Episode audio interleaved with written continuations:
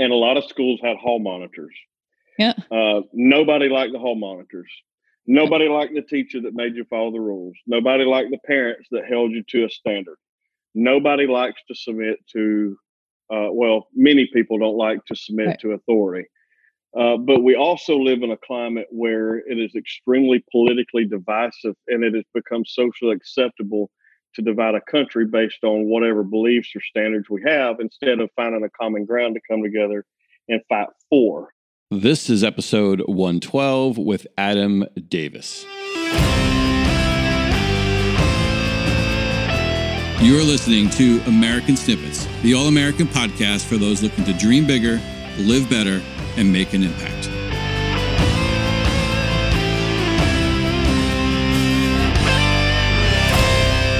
What is going on, everyone? Welcome back to the American Snippets Podcast. My name is Dave Brown. I'm here with my co-host, Barbara Allen.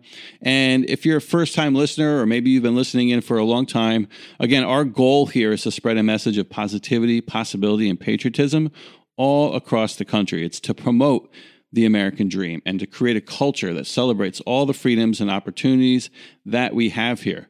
It's all about helping Americans to rediscover the greatness within themselves and within each other. So if you get any value out of today's episode or any episodes that we've done in the past, you believe in our mission and what we're doing here, all we ask is that you share this podcast with a friend, uh, share your favorite episode on Facebook, and leave us a five-star review on iTunes, because iTunes reviews go a really long way in helping us get our mission and our message out there and these stories out there in front of more people, and we could definitely use your help. So tell a friend, share our podcast on social media, and leave us a five-star review on iTunes, because each and every week we bring you an amazing speaker, Uh, a world-class leader, entrepreneur, uh, people who are committed to living an exceptional life, people who are living the American dream. And we do that not only to inspire you, but to propel you into action in your own life. And again, whether they are celebrities or small-town heroes, all of our guests are shining examples of the American spirit and prove that with hard work, focus, grit, determination, and never settling for easy, that you too can live the American dream and design any life you choose. And that brings us to today's guest. Adam Davis is a former law enforcement officer and hostage negotiator with a personal past packed in pain and a career that presented a seemingly constant onslaught of death, danger, and tragedy. Adam's faith and will collapsed simultaneously, and he headed into a downward spiral. Convinced his wife and children were better off without him, Adam was moments away from ending his life when he had an experience that helped him push through his hopelessness and pain and recommit to life. Today, Adam is the director of outreach at the Chris Kyle Frog Foundation. He's also an author and a speaker, and uses his experience to help heal marriages in the military, law enforcement, and first responder communities. So, without further ado, here is Barbara Allen with Adam Davis.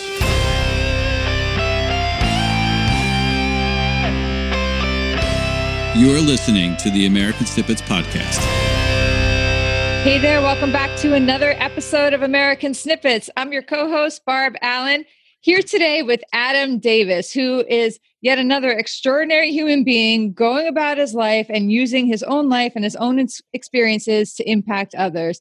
He's got that absolute never quit attitude and mindset that we love, love, love digging into and sharing with our community. We have a whole bunch of lessons he's going to share with you through his story today. He's a former law enforcement officer, I believe a hostage negotiator as well. He's an yeah. author. Now he's a speaker, and he's on a new mission to strengthen and build marriages and help and heal marriages really within the uh, military, law enforcement communities. We all know those communities go to enormous lengths to serve others, but what a lot of people don't often understand is that casualty, a ripple effect is that, of that is the tremendous strain it places on marriages, and how that whole uh, energy and impact just spreads out through everything in the law enforcement officer's life or the military member's life, and impacts people that they serve and protect as well. Adam, we are so excited to have you here with us today. I can't wait to dig into this. You're a super interesting person. And uh, I'm I'm told that w- we may also be able to get you to sing something for us too. Oh yeah, that person's in trouble. Oh no, no. That's good. Look, I do Thanks. my due diligence, right? I do my yeah. research on my people. So Listen, I, thank you so much for having me on. It's it's awesome. Yeah. So let's get to it, okay? Let's uh, talk a little bit, share with our community your ex- your experience. And when I popped uh, up, you know, we posted that we were going to be interviewing you. We had we did have a couple of people who, you know, had some general questions, and one of them was, you know, what led you into law enforcement as well. So if you're you're able to touch on that and go from there, and we'll yeah. we'll build and pick apart yep. as we go. Yeah. So um, I, I guess it. You have to take a few steps back.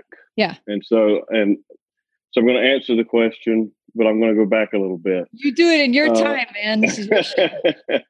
um, I was five, six years old. I was a kid, and a non-family older male sodomized me. Um, and I held on to that until I was in my early twenties. Wow. Um, when you hold on to things that are painful, when you hold on to uh, trauma, when you try to deal with things on your own and in your own strength, it is impossible to see the dream in front of you. It's impossible to understand who you are and what your gifts are. And so for a very, very long time, for half my life, essentially, uh, I tried to, I tried to navigate through the pain in my own power and in my own strength. So it was hard for me to see where I was called to be. It was hard for me to see what my gifts were. So fast forward a little bit, I uh, got married. Uh, we graduated high school May of two thousand and traded in our high school diploma for a marriage certificate. And we got married in um, September of two thousand, September sixteenth, exactly. And uh, happy at anniversary, eighteen almost. Yeah. Thank you. And, uh, and so we were eighteen when we got married. Oof. So when my wife, not even knowing what happened to me as a as a little boy, uh, she knew, but just not in great detail. Didn't really know how it affected me. And I didn't know how it really affected me until a few years later. Um, our first child was on the way, and it really, really come to my mind. And so I had to uh, I had to address it. I had a lot of hate. I had a lot of hate in my heart for the person that did that to me, because I felt like that I had been robbed um of a lot. And um when when I my first my oldest was was on the way, I felt like there was no way that I could be the best father for him, um continue to be a, a good husband for my wife, uh be a better man, until I got rid of the negative feelings that I had towards the person uh, who did this to me when I was just a, a kid. And so I had to go through a process of, um, of forgiveness. So I say all that to lead up to, yeah. I really had no idea what I wanted to do. I knew that in high school, all I wanted to do was be in the military. I wanted to join the Marine Corps. That's all I wanted to do. I wanted to go and go to college, become a lawyer, and be a lawyer in the military. That's all I ever wanted to do. And so when those dreams were crushed because of uh, a tumor, cyst, whatever on my ear drum, Um, that was dashed. I couldn't get in the military. So I was, I was just like wandering at sea here.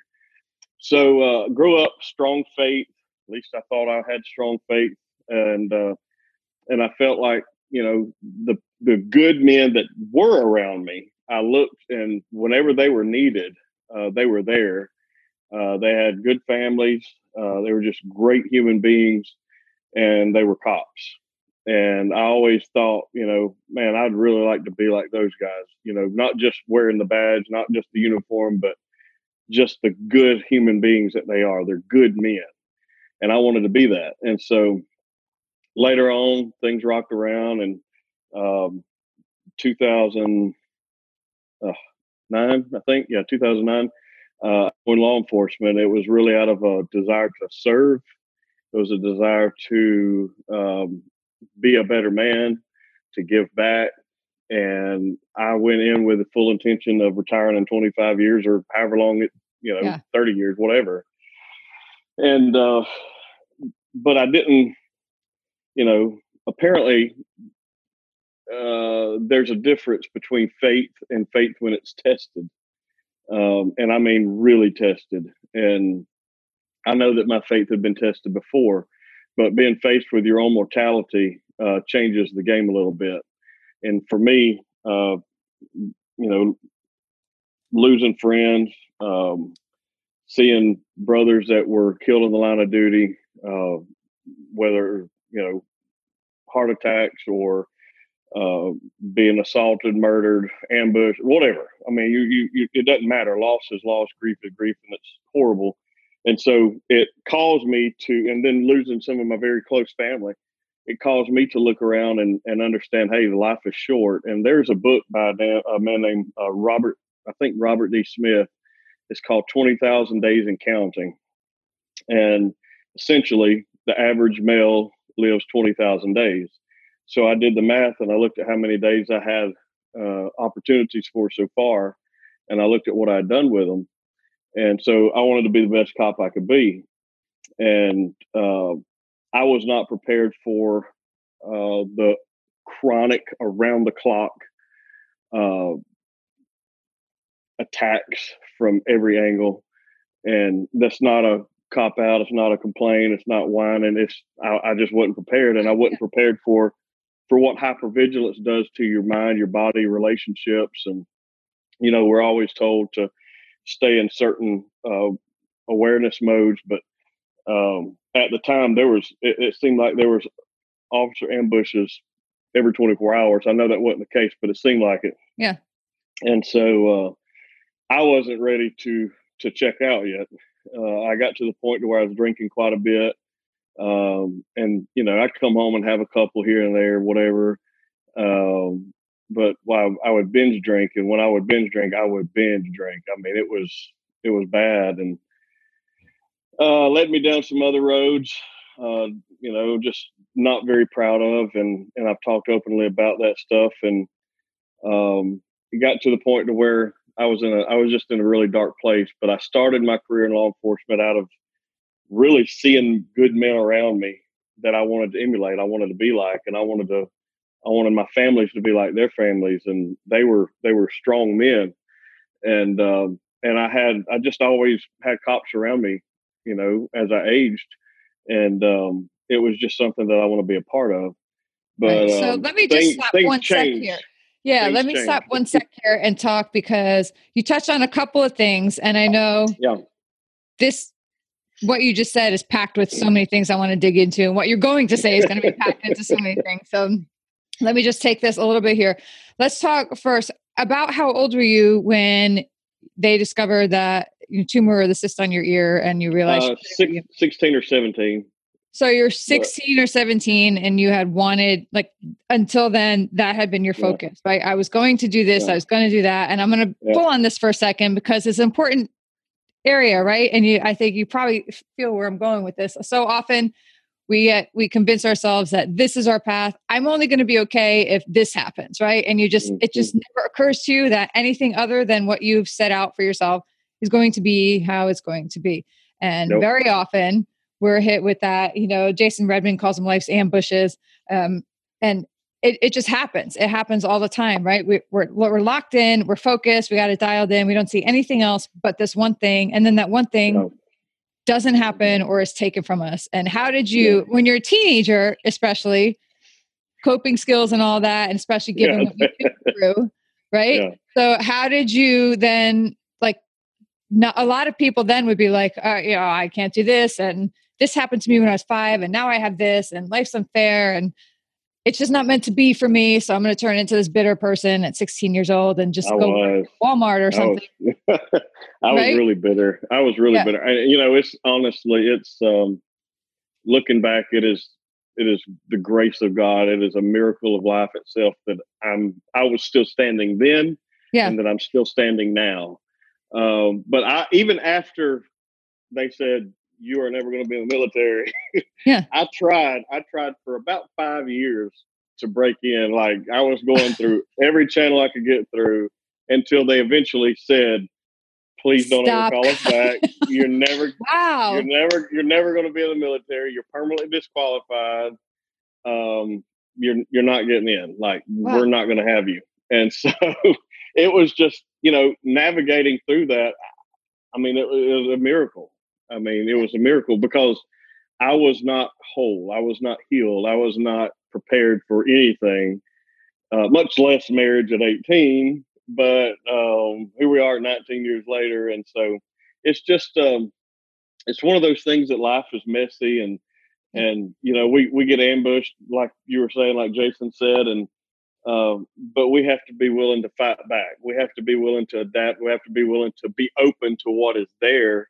And a lot of times our true destiny is not even in the place that it would seem most likely. Right. And uh, I would have never, ever at eighteen or sixteen or at any age dreamed that I would have five books uh, right. under my belt at this point. Never, you know, or working with some of the, my, my good friends that I have now. I it was just, it's, it's unthinkable. So uh, yeah, I mean, it's, it, don't focus on, uh, we get tunnel vision. We talk about tunnel vision in law enforcement, military life, and you see one thing and that's all you see, and your blinders on, you can't see anything outside, outside of that. Uh, be open to what may be there, because there's something, it may not be what you think. That's all I'm going to think outside the box. Yeah. So. I'm like, you know, there's always, I, what, what I focus on a lot, what I talk about is like, there's always some kind of purpose to the painful, you know, your pain points. Yeah. Right. And you just, yeah. but it can be so hard for me when it happened to me, it, it continues to happen different. It can be hard, right. To yeah. be like, okay, take a minute, you know, and this isn't just completely unfair, and my life doesn't suck, and I'm not just being persecuted by the gods, you know, there's a purpose in this. And you have yeah. to kind of be able to take a breath for a second and just trust that if you don't know the purpose now, it's going to be revealed at some point. And that's right. Get through like one step at a time, and just know that on the other side of that. But so that you were able to do that at sixteen is pretty remarkable. Even though you were bitter and you fought and, you know, you did all this, you didn't just give up, right? You were just like, yeah. no, because that can be the first tendency, right? It could just be too painful, or you could just have such overwhelming anger. You don't know how to cope with it. So you just don't, you just shut it off and go in some other. Yeah. Path. So, you know, props to you for, for getting that far. And however ugly or messy it was, you made it through. Got through it. It doesn't have to be pretty. You just got to do it. Right? That's right. So now you get into, how did you then go through the process of becoming, where were you when, you know, when you became a law enforcement yeah. officer? So prior to being in law enforcement, I had been in pest control for several, several years. And um, I had got into a position as a manager, and March fifth of two thousand nine, I walked in to work, and um, I was fired because I had fired the owner's son. he, had, he had been he had been repeatedly late for work, and the owner said, "Do what you got to do," and I said, "Get your and get out." You know, so uh, it didn't work out in my favor. Fired but, the owner's uh, son. That's cheap. Yeah, and and so. Um, March fifth of that year, uh, March fifth was my oldest son's birthday. So I was supposed to go home to a big birthday party wherever all the family was, and everybody was happy and celebrating.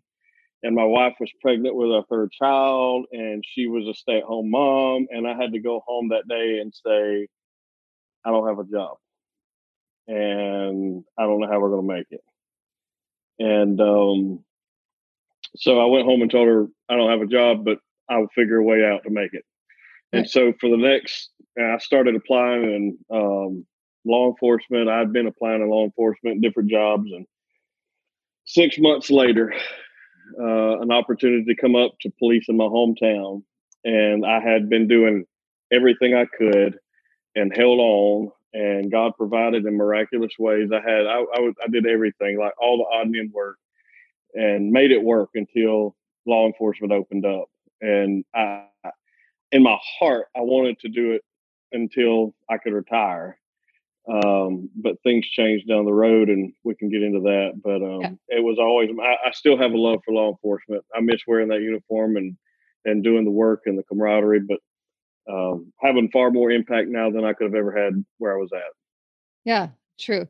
Um, okay, so let's go into it a little bit then. You're on the job. Do you want to talk, you know, a little bit? And, you know, you've, you've spoken and you speak freely, and you already did here to some extent about things that happen on the job and just the realities, right? And I know today, yeah. uh, given this climate kind of we're existing in where people are just, not people, you know, all people, but too many people just have such an awful impression of of cops, of police officers. And, you know, it was one thing I remember growing up, we would have the jokes like, you know, cop, don't let the cop get you, you know, bad boys, you know, that whole thing, right? But it was it was never without respect. And we would right. never dream if if we were approached by a law enforcement officer, we would never dream of doing the thing. You know, you get pulled over for a speeding ticket and you come out of the car and you scream at the law enforcement, you got the camera there, and all of a sudden, like, the police officer is the bad guy, right, for for doing his job. Yeah. So talk a little bit and give people an inside perspective on what the realities are uh, of being a law enforcement officer, and, you know, why we should maybe think twice about just putting a blanket statement. Uh, you know, in any profession, there's good people and there's bad people in any yeah. profession. Go back, but, go back to, go back to yeah. school in your mind. Yeah. And a lot of schools had hall monitors. Yeah. Uh, nobody liked the hall monitors. Nobody okay. liked the teacher that made you follow the rules. Nobody liked the parents that held you to a standard. Nobody likes to submit to, uh, well, many people don't like to submit right. to authority. Uh, but we also live in a climate where it is extremely politically divisive, and it has become socially acceptable to divide a country based on whatever beliefs or standards we have, instead of finding a common ground to come together and fight for. Right. And that has been reflected in many marriages as well. Instead of finding common ground to work for and work together and fight for each other, we destroy each other, and we destroy families and future generations because of hate and selfishness. And uh, there's so many different angles that I could go down this road. But at the end of the day, it is, in my mind, um, police officers, law enforcement have, have become a, a chess piece on a playing board. And it's for whoever can get the most political gain. And are there bad cops? Absolutely, there's bad cops. But you're talking less than one percent of the cops that exist are bad. If uh, pharmacists or doctors or teachers or uh, anybody else that you would look to had that type of, you know, good to bad ratio, yeah. uh, it, it wouldn't be something to discuss. It's because we're talking about uh, men and women who have the authority and have the power to take away the freedom of evil. And evil has a lot of power um, in this world. And so it has a lot of power that's in a lot of places. Like, you know, there's political people who are bad. And, you know, there's yeah. uh, there's preachers who are bad. Yep. There's cops who are bad. So at, at the end of the day, it boils down to the ancient battle of good versus evil on a very, very ultimate, oversimplified scale. So why you shouldn't uh, blanket statement that all cops are bad or go into it is because you're probably basing that on your own past experiences. You can't be pissed off with a cop if he writes you a ticket if you were speeding. You can't be mad at a cop if he writes you a ticket because, you know, you or arrest you because you were drunk driving. Uh, you can't you can't be mad at them for doing their job. They don't write the law. Their job is literally law enforcement. They don't write the law. If you don't like the law, contact your legislation. Right. Um, so they don't. They have some discretion, but most of the time they're they're sort of they just have to do their job. So, you know, they're human beings. Every cop that you see, every cop that you see put on a uniform, it doesn't matter how big, how bad, how muscular, how mean that they may appear. They're somebody's son or daughter. They're right. somebody's husband or wife. Somebody's mother, father, aunt, uncle, nephew or niece. There's somebody that loves them and cares about them. And if we got back to the point to where we respected each other enough to find common ground on our differences, we could probably change the tra- trajectory of a lot of different lives and, and our country, and go back to the things that made us great in the beginning. And that was coming together saying, hey, you know what? You may be a Democrat. I may be this. You may be this. I may be this. I love you. You're a human being. I understand where you're at. Let's find a way to work together. And that has become a lost art in our country. And um, and I think that that is just, you know, talking about law enforcement and the and climate around law enforcement, it is just, I mean, it is just a, an, an indicator, an indicator of of deeper problems. And so it's not going to change with one person, but it can start with one person. And that's why I started writing devotions for cops. Yeah. And um, that's where it all began. Awesome. And we're going to get to, I definitely want to get into your books a minute, because it's also an approach that not too many people take, you know? So in, in a way, that was also a bold approach in, in your books, because crazy as it, as it is, you know, faith and, and spirituality is not a common approach for, you know, big, tough guys, right? Wasn't for so, me. Yeah. So that's gonna, that's cool. Can you think about a moment, a, a day, a, an experience on your job, you know, um, whether in hostage negotiation or another aspect of it that impacted you in some way, and, you know, and what that was? Uh, I know there had to be a lot of the days, right? But there was a lot of days. Yeah. Um, just seeing loss of life, um, especially people who didn't do anything wrong, um, innocent people. Um, that's, um, for me, being in the presence of death, uh, had a way of putting a perspective on life for me. And I think that it was a gift that they gave me to see that it's really, you know, Solomon said, Uh, I believe it's in Proverbs or Ecclesiastes. My brain, I haven't finished my coffee, so don't quote me. Um, no, we're quoting is, you. life, is, life is but a vapor. Yeah. And so if you look at this coffee cup and you see the vapor that comes up just as quick as it disappears, that's how short our life is. And so really just seeing the horrible evil that exists in this world, uh, like not from a news headline perspective, right, not from a social media headline perspective, on scene, right present with everything. Um, that changed. I mean, it, it, it didn't, that's not what made me want to leave law enforcement, but it gave me a gift of perspective and, um, and losing loved ones. And so I think it probably was contributing to a few dreams that I had. I don't know if it was that contributing to it or if it was just really God trying to get my attention, but I'd laid down, uh, obviously went to sleep and woke up in the middle of the night, like in a absolute panic. Um, I had dreamt that I was laying in a, in a casket and I was in a funeral home and I could hear people murmuring. I couldn't hear their words, but I could hear people standing around me talking, and I could smell, like there was a distinct smell. And I remember thinking, um, you know, this, I'm dead. This isn't good. And, and then uh, there was a snap and there was a voice that said, did you do what I called you to do? Hmm. And then I had another dream, very similar. I was in a casket and they were lowering me in the ground and I could see through the top and they were throwing dirt on me. And just before I began to panic, I heard I heard there was a snap and a voice that said, did you finish what I called you to do? Wow. And so that sort of put a different perspective on on things. And so I become really, really intentional with the way I loved people, especially those closest to me. And then the broken people, because I I am a broken people.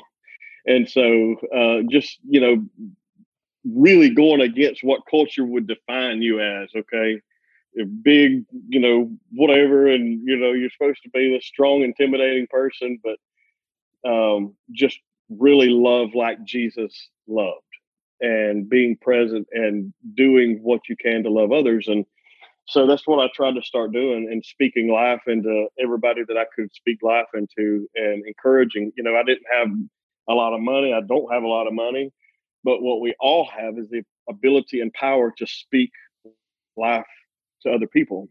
Yeah. And uh, that's really what reveals who we are down in here, is by the words we speak and the actions that we take. So that's, um, that's sort of what led to um, writing, but that was, um, you know, there was, there were some cases. I mean, anytime you're on a case where you, you know, somebody's taking their own life, for me, I always thought, what took them to this point? What got them here? I wanted to learn everything about them. I wanted to know what got them there, or the murders of the innocent people, uh, the the the rapes of children, um, the hostage that was a five-year-old autistic boy uh, for a week in a bunker, um, the the the school bus driver who was murdered because he wouldn't give up the lives of kids on the bus.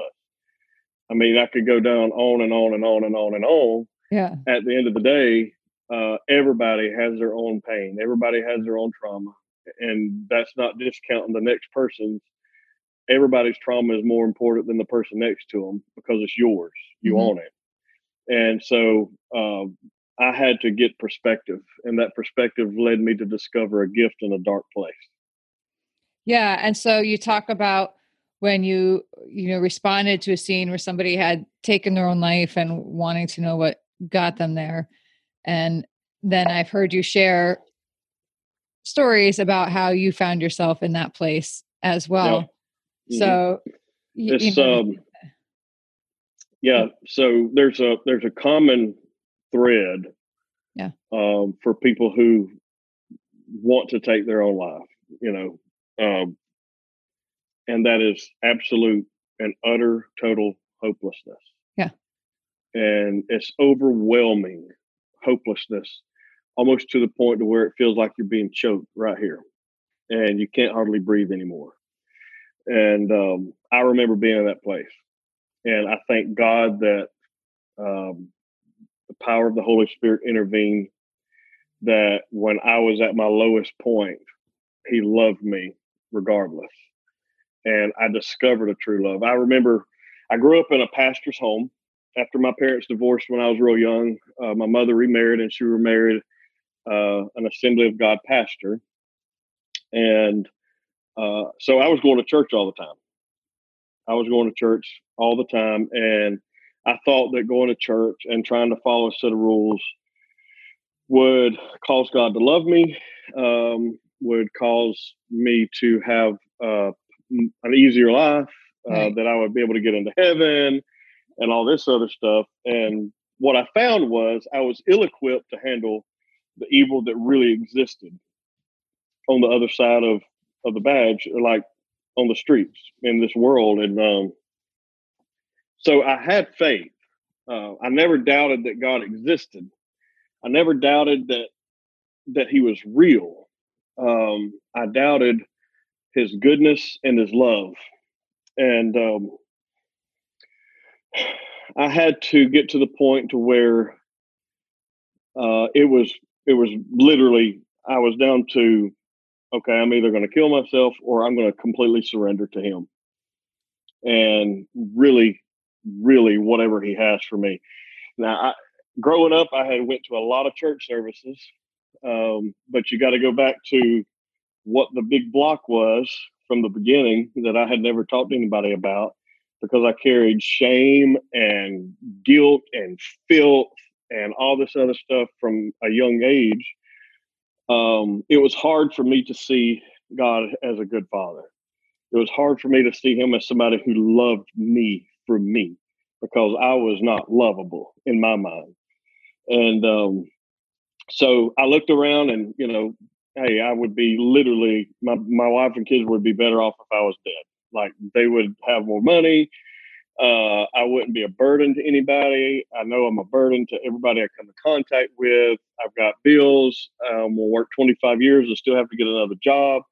You know, um, everybody, you know, it's just the world's going to hell in a handbasket. What is the freaking purpose? What's the use?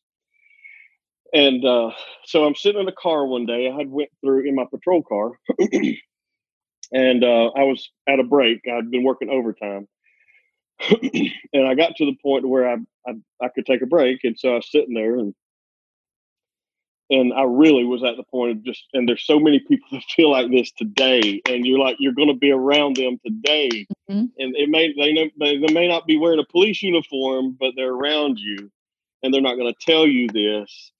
they feel so overwhelmingly hopeless. And that's not a sign of weakness. Don't discount their emotions or where they're at or what they're feeling or what they're saying. Love them. Love them. And tell you, tell them you love them. Listen to them.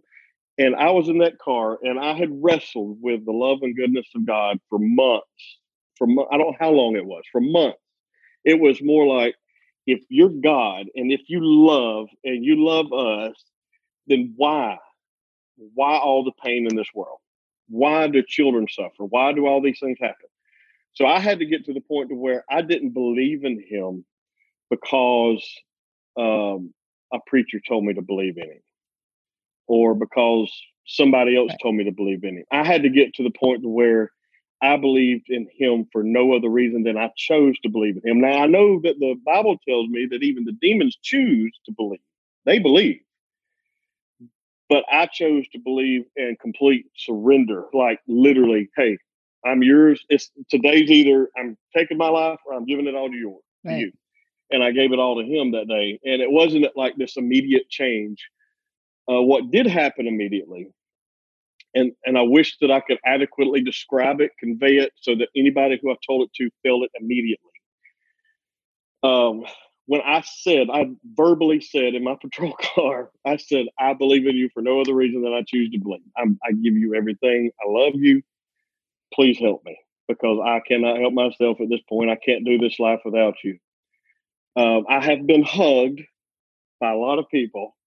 I've been hugged by my mama. I've been hugged by my grandmama, my wife, my kids, so many friends, family, but nothing compared to the overwhelming embrace of love I felt in that car by myself that day. And from this, from that moment on, I made it a mission. Like I feel obligated as a bondservant of love to love him back by loving other people and by loving myself and giving back to others through pain. And no matter where we're at. And so uh, I was always taught to give out of the place of your greatest need. And my greatest need for a long time was love.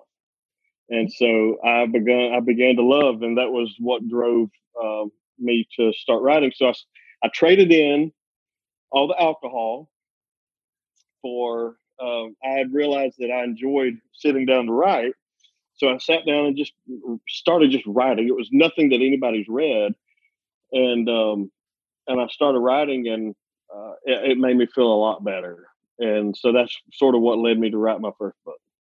Yeah, writing can be a complete release, cathartic release. It could be torturous, but it could be a release too. But let me just, um, let me just, who was it? Hemingway said, oh, anybody can write a book. All you have to do is sit down and like slice your veins open, you know, kind of thing, you know, and, you know, I've written a couple of books and yes. I know like it's not all, but yes. you know, when you're writing what you feel and you're in that moment, it's like yeah. you're, you're not even thinking, it's just pouring through you and out mm-hmm. and it's just effortless. But here's what I love about your story. And this is what I've had, I've been so lucky to speak to a lot of people who are faith-based, Um, and there's been something about it. I'm like, what is just so awesome about hearing this person's story? And it was just listening to you right now. It just kind of came to me. And so here, what it, here's what it is. I, I don't know if this has come to you yet or not. It is very easy for people to confuse faith with religion or to blame God or whatever. So, you know, I was raised in the Catholic Church. I did not have a good experience with, with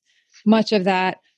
I had my own struggles. You know, I faced my own true evil in the world. And yeah. I've had that moment you talked about, but I've also felt similar responses to when I kind of surrendered to it. So I, I can relate to all that, but here's why I think is more about your stories is for the, all these people listening who think that faith must go hand in hand with, with religion and with a practice or with rules and all that. And if that's how you choose to follow faith, that's how you find comfort, great. But more important than sitting your butt in some church pew every week or fasting or doing what the rule is, when you get to hear directly, like there are people who is who are not going to respond to a priest lecturing from a pulpit or whatever the other religions, yeah. you know, how, how they do it.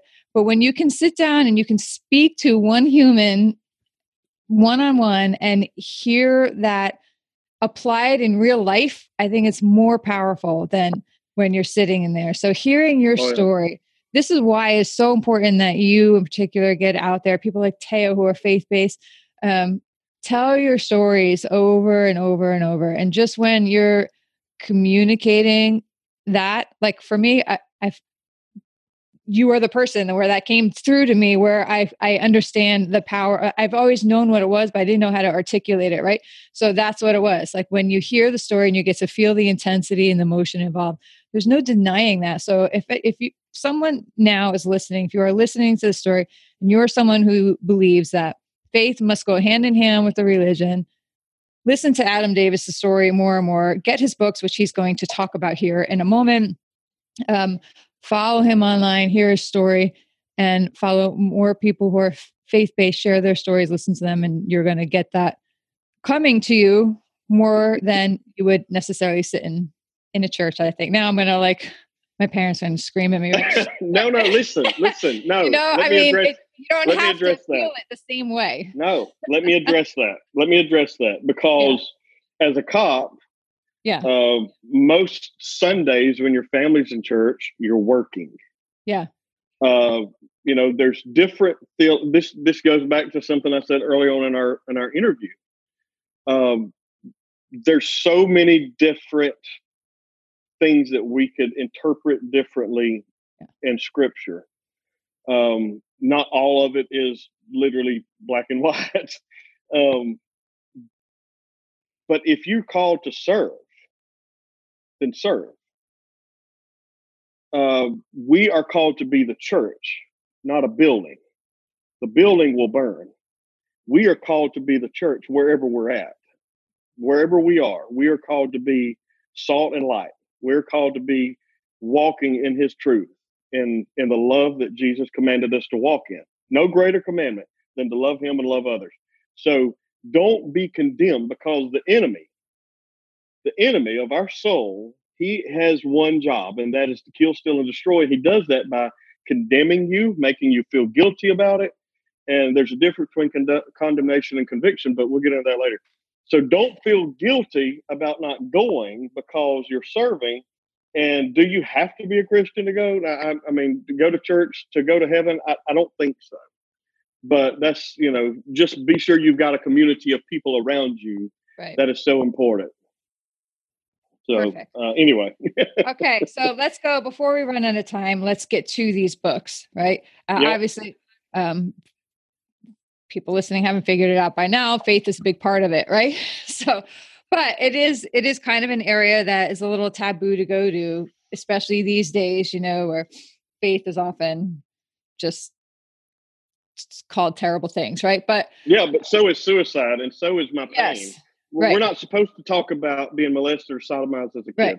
We're not supposed to talk about feeling suicidal. And we're also not supposed to talk about faith. So what are we supposed to talk about? If everything's right. taboo, what are we supposed right. to talk about? Do you know, you I know? think in some way, I think there's almost a bigger audience of people who would be willing to listen to your stories of abuse yeah. and then than the than are open to hearing about the faith part. That's just my thoughts based on what I'm seeing out there. I could be wrong. I hope I am wrong, but let's go in um, to your books. Talk about what they are, why you started them, and what your mission is with these. Yep. Right after Ferguson, the events in Ferguson, Missouri happened, um, which media had always sort of been bad news about cops. Yeah. Yep. Always generates clicks and, you know, gets media attention. So, after Ferguson, it really amped up, and uh, there's a lot of bad stuff going on, a lot of toxic stuff going on, and I sat down one night, I come home, took off my shirt, my vest, my belt, and sat down and started writing, and I was sort of praying while I was writing, and I remember saying, you know, who, who is going to speak life to cops? Who is going to speak life to them? Because nobody is doing it right now. Everybody is attacking, all of us. Who is going to speak life? And um, I felt something down deep in my spirit that said, write a book. And um, my internal uh, argument or disagreement with that was, Uh, you got the wrong house. I'm not the right guy. I don't have a P H D. I'm not a chaplain. I haven't been doing this thirty-five years. I am not the guy. But this is also after the period of me wrestling with understanding and, and doubting his love and goodness. And so uh, I started writing it pretty soon, a day or two. And that first book was called Spirit and Truth, and it was self-published, little bitty paperback, twenty, twenty-five thousand words, but humble beginnings that opened the door to um, a publisher to discover me and give me a contract for my first book, which was Behind the Badge.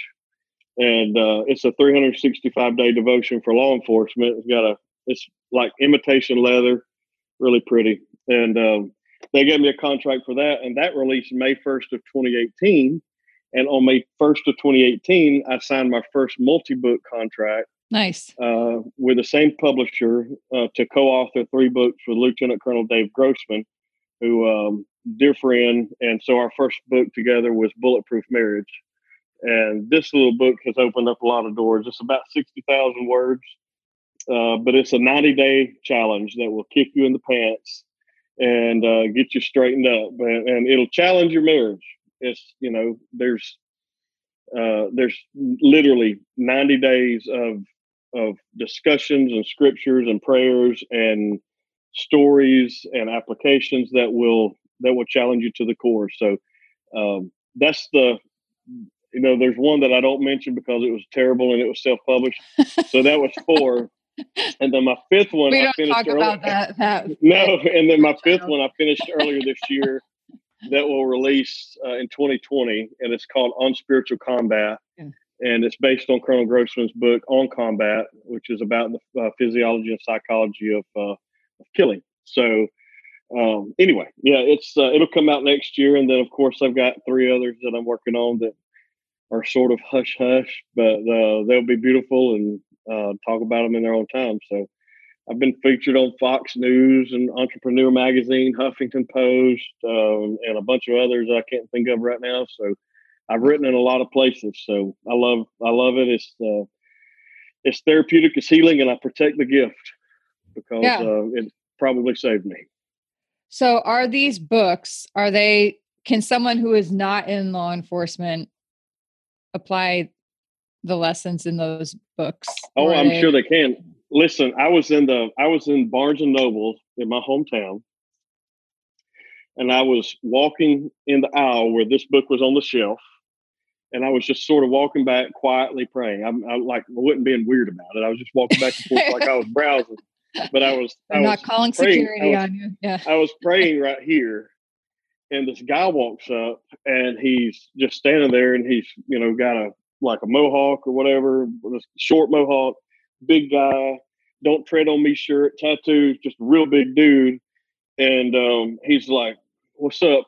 And I said, hey, how you doing? What's up? He was like, I'm looking for a devotion. And I was like, shameless author plug moment. And so I was like, hey, buddy, this may be a good one, you know, this may be a good one. And he picked it up and he said, I effing hate cops. Ooh. Let me tell you why I effing hate cops. And then he told me, well, I'm a believer. I love Jesus and all this. And I said, well, I said, let me challenge you. I said, even if you don't get this book, you can find it. I'm sure you can find an ebook or something somewhere. Read it once a day. And as you read it, pray for the effing cops you hate. And he began to have tears run down his face. And he opened up why he hated cops. And it was one incident. And he was he began to find healing right there in Barnes and Noble. Wow, that's so crazy. It's yeah. So it's not just a book for cops or supporters of cops. If you hate a cop and you're a Christian or you, you have deep faith, then I want you to get this, read it once a day, and pray for cops, because you I, I, you don't want to think about a world where we don't have them. No. And so uh, you, you know, I've I've had people who did reviews of this book who were not cops, who said, this book is just written for cops. If you're not a cop, you're not going to understand it. But I think that, um, I think you'll enjoy it. You, people watch T V shows about cops all the time. They're not cops, but they watch them. And then this one, there's some language in here that is specific to people in the military and law enforcement community. And that is the phrase sheepdog. And uh, there's an introduction that explains who a sheepdog is and who the sheepdog are. and if that applies to you. In this case, in the case of this book, it is the one who serves. Arguably, it could be both spouses, right? Regardless if both spouses serve, but for the sake of uh, streamlining a publishing uh, arrangement, uh, we have a, a section for the sheepdog and the spouse, a quick tip, questions for discussion, and all that good stuff. So, yeah, I think that it could be, you know, I've heard from numerous people that it, this is good for any marriage, military, first responder or not, it's good for any marriage. So Uh, just be sure to read the introduction so you'll understand that I'm not literally talking to a sheepdog like a dog, that I'm talking to a group of people. So excellent. All right. And so where can people find out more about you to hire, yep. you to speak or get your books? Yep. So you can go to team never quit dot com. I'm on the speakers page there, the adam davis dot com. I lovingly and graciously get to serve alongside of Taya Kyle and the team at the Chris Kyle Frog Foundation as Director of Outreach. So if there's anything that we can uh, partner with you on on that end, if you want to support us from that angle, we would certainly love to have you on board. We are serving the families of those who serve us, and that is so important to me. And uh, so you can find me, the adam davis dot com, Chris Kyle Foundation website, or Team Never Quit. And uh, or you can just email me directly, info at the adam davis dot com. Excellent. And you know, Taya is going to be the M C at our event in April in D C. Oh, awesome. Super awesome. Excited about that. That's um, going to be awesome. I got yeah. to m- meet her, you know, years ago, and now I get to, you know, call her a yeah. friend. And so I did give her full permission. You know, everybody always wants her on to talk about her serious side, but Taya, she's got like this wicked sense of humor, right? Um, yeah. You know, and I love it. I love it. It's why we're friends, I think. Yeah. Um, but So I gave her permission that she can she can roast our guests, she can roast our speakers as she M Cs the event. And I think that's truly the reason why that she agreed to do it. But the Chris Kyle Frog Foundation is a beneficiary of this event. So that's it's great so time. Awesome. So it'll be awesome. So yeah. I'm going to wrap it up with this. The very first thing you asked me was, or mentioned, was about me singing. And I'm not going to sing, but I will tell you yeah. that uh, nineteen years ago on September sixteenth, Uh, um, hang on, did I lose you? Yeah, there yeah, we, we did for a second. Ni- nineteen years ago on September sixteenth, uh, when my wife walked down the aisle and I said, we said, I do. She had no idea that I was going to grab a microphone and sing Your Love Amazes Me by John Berry. Wow. And so I sang, I've been, I've sang throughout my life, but I try not to do it publicly um, unless somebody asks me to, but that's where it comes from. So that's it's, uh, yeah, that's great. So, good for you. Check it out on Instagram because it's coming because the anniversary is Monday. So she doesn't know that that's going to happen. I'm going to do it for her on Instagram. So yeah, oh, I'm totally going to watch and then I'm going to share it. Okay. A couple quick questions before we go. Um, yeah. We talk a lot here at American Snippets. Part of why we do what we do, the compelling yep. reason, is a lot on what you touched on, on how people yep. are focusing on the divisiveness instead of focusing on the positive. Um, the American dream, super important to us. We go into that deeply in our own programs and in our own talks, but we like to ask our guests, and I'm going to ask you here, what does the American dream mean to you? Uh, the American dream for me was being able to use the gifts and talents that I was given to create a, a way of life for my family while serving others and giving back and helping make the country better, making it, leaving it a little bit better than what I found it. Excellent. Adam, thank you so much for joining us here today. I can't wait. I feel like we're going to stay in touch and follow up with you, you know, as we move forward. And definitely when you come to New York, let us know and we'll get our people out to your talk. Thank Thanks you so, so much. much.